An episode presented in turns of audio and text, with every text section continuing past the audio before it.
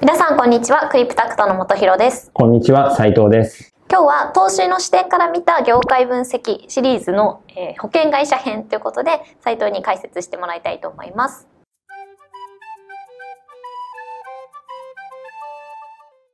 最近ねあの金利の上昇っていうのが結構ニュースでちらほら見るんですけれども、うん、金利が上がるといえばまあ金融株特に一番影響あるのは保険会社だみたいなあの話がちょっと出てきたので、うん、まあ、それが具体的にどういったことなのかっていうところを解説してもらいたいと思います。はいそもそもちょっとまずあの保険会社ってまああの保険にね入られてる方はなんとなくまあイメージはつくと思うんですけど、うん、実際にじゃあその保険会社っていうのがどういうビジネスモデルなのかっていうところを改めて解説してもらいたいなと思います。まあ、ここで保険会社の話をしだすと、実はすごい難しいというのか、あの結構大変なんですけど、あのまあちょっと投資をする上でこれを覚えておいた方がいいよっていうのところでまとめてます。はい、でまずその保険会社のビジネスなんですけども、まあもう大体ご存知の方も多いと思いますが、こちら、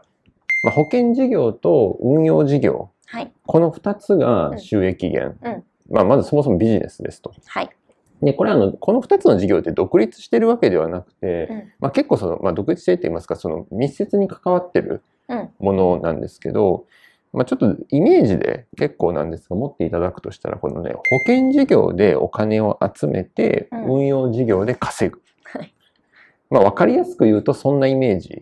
です。だから私がまあ保険に加入します。毎月、まあ、例えば1万円お支払いしますってなったら、はい、まあ、その1万円っていうのが保険事業の売り上げになって、うん、その1万円をもとに投資をしていく。でその投資で稼いだお金がまあ運用事業の利益みたいなイメージです、ね、まあイメージそんな感じです。当然保険ってまあイメージつくと思うけども、うん、そのまあ例えばね死亡保険なりなんなり加入すると毎月いくら払っていって、うんでまあね死んだりしたら例えば1000万円もらえますとか。はい。であの、まあ、ただね、あの、その、みんながみんな、その変な話死ぬわけじゃないから、うん、じゃその確率とか、死亡する確率とか考えた上で、うん、あの、保険料ってまあ決まっていて、うん、で、その、なんだろう、確率を計算した上で、確率だけじゃなくて当然事業費とかいろいろ見てるんだけどね。はい。で、それも見た上で保険料は決まってるんだけども、まあ、それでも確率、まあ、実際起きる確率が減ったりすると、まあ、当然、それが収益として上がるしっていう。まあ、まあ、保険事業ってまあイメージはそうなんですが、はい、あの、まあ、それでどんどんどんどんお金が入ってくるわけだから、例えばその生命保険というのが、まあ、死亡保険なんなりっていうのは30年とか。うん、そうですよね。うん。でなると、モッチーは今後30年ぐらいお金を払い続けてくれますと。うん、で当然保険会社からして30年お金入ってくるの分かってるわけだから、うんで、ね、死亡っていうのも、まあね、今すぐ死亡って話の確率もすごい低いから、うん、じゃあ将来もしかしたら払い出ししなきゃいけないかもしれないけども、うん、保険会社から見たときにね、はい、その間蓄えてたお金っていうのはやっぱり運用することで、うん、あのお金を稼いでいきましょうと。で、保険の種類はもういっぱいありますよね。まあ、あの、このチャンネルでは別にあの保険の販売じゃないので、あんまりその細かいところまで言わないですけども、まず大きなね、二つで言うと、掛け捨て型と、その解約返礼金っていうのがあったりする、その資産性のもの二つあって、まあ、掛け捨て型なんかはね、あの、まあ、ちょっと政府と離れるけど、まあ、自動車保険とかね。そうですね。あの、まあ、保険入って、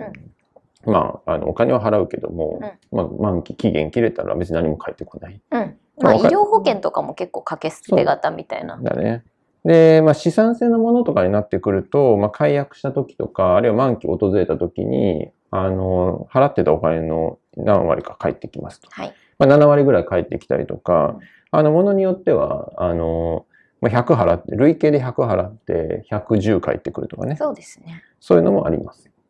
で、まあ、110返ってきて、じゃあそれ保険会社が10損してるじゃんとか思うかもしれないけども、当然保険会社はその100を、集めたお金の100を使って運用しているので、120、130になってて110お返ししてるような。まあ、そんなイメージですね。はい。ここまでは意外とシンプルかなっていう気もするんですけど。シンプルといえばシンプル。ちょっと一つ言っておくと、まあ、ここの二つがそんなに独立してるわけじゃなく、まあ、密接に絡んでるよっていうところで一つ言うとすれば、あの予定利率っていう概念があって、うん、保険も単純にその、いや、じゃあ死亡保険だから、一般的に人が何歳で死ぬのはこれぐらいでみたいな確率、まあ当然それ重要なんだけども、はい、プラスアルファ、あの、じゃあ集めた保険、お金を運用しますと。うん、で、これぐらいのリターンは最低限運用するんで、うん、だからあなたの保険料はこれぐらいでいいですよ、みたいな、まあそういうこと計算とかをするのね。あ、えっと、払う側の保険料の計算するときに、まあ、その予定利率みたいなのを組み込んだ形で、月額の保険料っていうのが決まってるってことなんですね。だから予定利率、まあ、要するにこんだけ稼、うん、まあ、集めたお金でいっぱい稼げるか、うん、と思ってるんだったら、うん、その分、別にもらう保険料少なくてもいいわけ。うんうんうん。だから単純にその死亡する確率云々だけじゃなくて、そういった運用する率っていうのも加味したものになってて、ただこの予定利率っていうのは、まあ、もうなんだろう、業界で決まってるようなものなのね、標準利率みたいな形で。うんうん、じゃあ各社ごとに違うということではないんですか、ね、よりかも決まって、まあ、というのも、やっぱり保険とか金融っていろんな規制があって、今日は規制の話はしないんですけども、うんまあ、すごくいろんな規制がある中で、やっぱり潰れたら困るでしょ、保険だって払ったら、ね。確かに。ゼロ、何もなくなっちゃうわけですもんね。そう。いや、だからもう、うちは腕がいいんで、10%で運用するから、あなたの保険料こんだけでいいですみたいな、うん、そんな経営はやっぱり許していなくて、うんうんやっぱりこ今の金融環境ならこれぐらいだったら利率として打ち出していいよみたいなの決まってたりするイメージ。なるほど。で、それはやっぱり年々下がってます。これは低金利っていうせいなんだけども、まあね、預金の金利なんて全然つかないでしょ。あんな感じで金利が下がってくると予定利率も下がってきます。で予定利率下がってくると、やっぱり保険の値段は同じ商品でも値段上がってくるのね。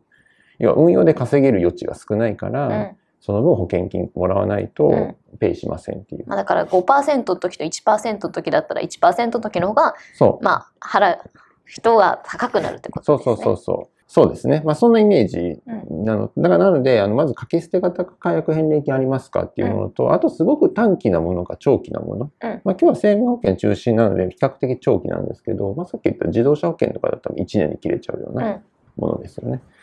で、まあ、すごく長期なものになればなるほど、やっぱり、あの、資金っていう、その、それだけお金が入ってくるっていうのは保険会社からすると見通しが効く。はい。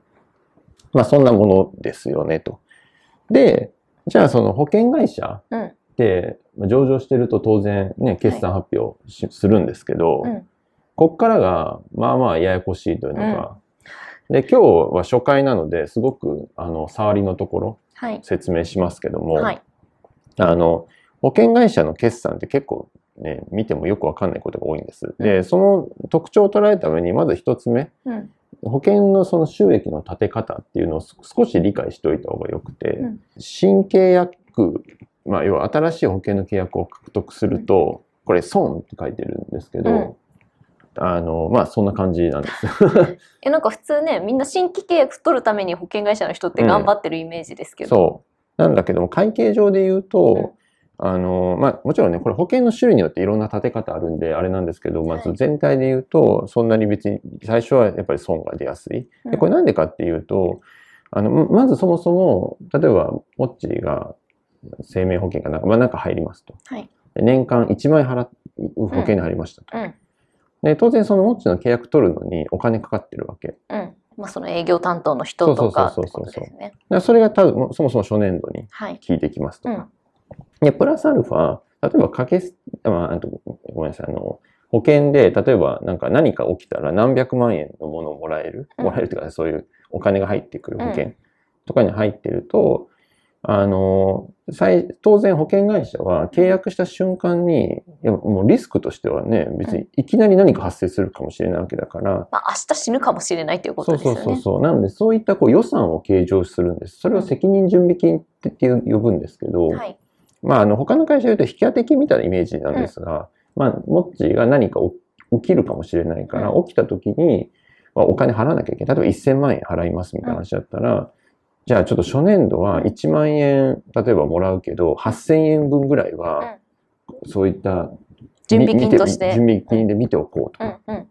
じゃあその分を準備金として立てますと。なんで、あの、まずそもそも準備金の割合が結構重たくなる。それと初年度の契約コストとかあって、うん、割とね、最初の候補っていうのは、保険会社の会計上は利益出にくい、ね。なるほど、ね、どっちかというと損なんだよね。こう長い年月かけて払い続けてくれるけど、最初にまあちょっと費用、コスト結構かかってしまうということですね。だからそのかかってしまうコストを、その30年の契約の中で取り返していくっていうのが、まあ、構造なので、新契約をバンバン取ってる、まさに成長企業、成長保険会社は赤字がになり赤字がどんどん膨れていくなるほど。なんかイメージだとライフネット生命とか、うん、まあ、あのソニーフィナンシャルとかはなんか若い人がうん。結構入りやすいようなイメージがあるんですけど、うん。じゃあそういうあの、まあ、新しい人に入ってもらってる会社だと結構その決算みたいなところで見るとちょっと数字が結構見た目の数字だけ見ちゃうとすごく弱く見える。で、まあ今、うんまあいいことは言ってて、その、まさにわ、これね、その新しく入ったら損で安いよっていうのもそうだし、あと実は年齢層によっても結構変わってくるんですうん。ね。うん。うん。例えば、オッチの例で言うと、まあ今入りましたと。はい。で、多分最初の数年間っていうのはさっき言った責任準備金っていうのを積み立てるのは結構重たくて、うんまあ数年っていうか10年ぐらいこうやってやっぱ積み立てていくんだけども、例えば満期60年、満期、例えば60歳までの保険です。30年間の。うんで、まあ、60歳超えたら、もうね、契約切れますと。はいまあ、変な話、61歳で死んだらさ、うん別にゼロみたいなゼゼロみたいな。とか、まあそういうタイプのものだったりすると、保険会社からすると、その、契約期間中っていうのは頑張ってこう責任準備金積み立てるんだけど、うん。一方で、だんだんさ、例えば20年後、50歳とかになってくると、うん。残り10年で死ななければ、うん。今まで積み立ててた分っていうのは、保険会社は逆に利益として返ってくるのね。今まで費用として、もしかしたらモッチー何かあるかもしれないって言って予算計上してるんだけど、だんだんだんだん、あれ、まあもう大丈夫じゃないみたいな。なるほど。うんなんかもう59歳とかになり始めたら、もそう私の責任準備金いらないだろうみたいな感じになり始めるってことですね。そう。で、まあそれは全部ね、統計とかで決まってるんだけども、へあのーそうやってだんだん今度は取り崩していくわけ。今まで積み立てた予算を。うんうんだんだんだんだん、まあもちろん、もちろん何かがあって起きちゃったら、もちろんそれはひ払って費用計上になるんだけども、はい全体で見ると、うんこの年齢のこの形の人が、例えば何万人っていれば、これぐらいでいいよね、みたいなの決まってきて。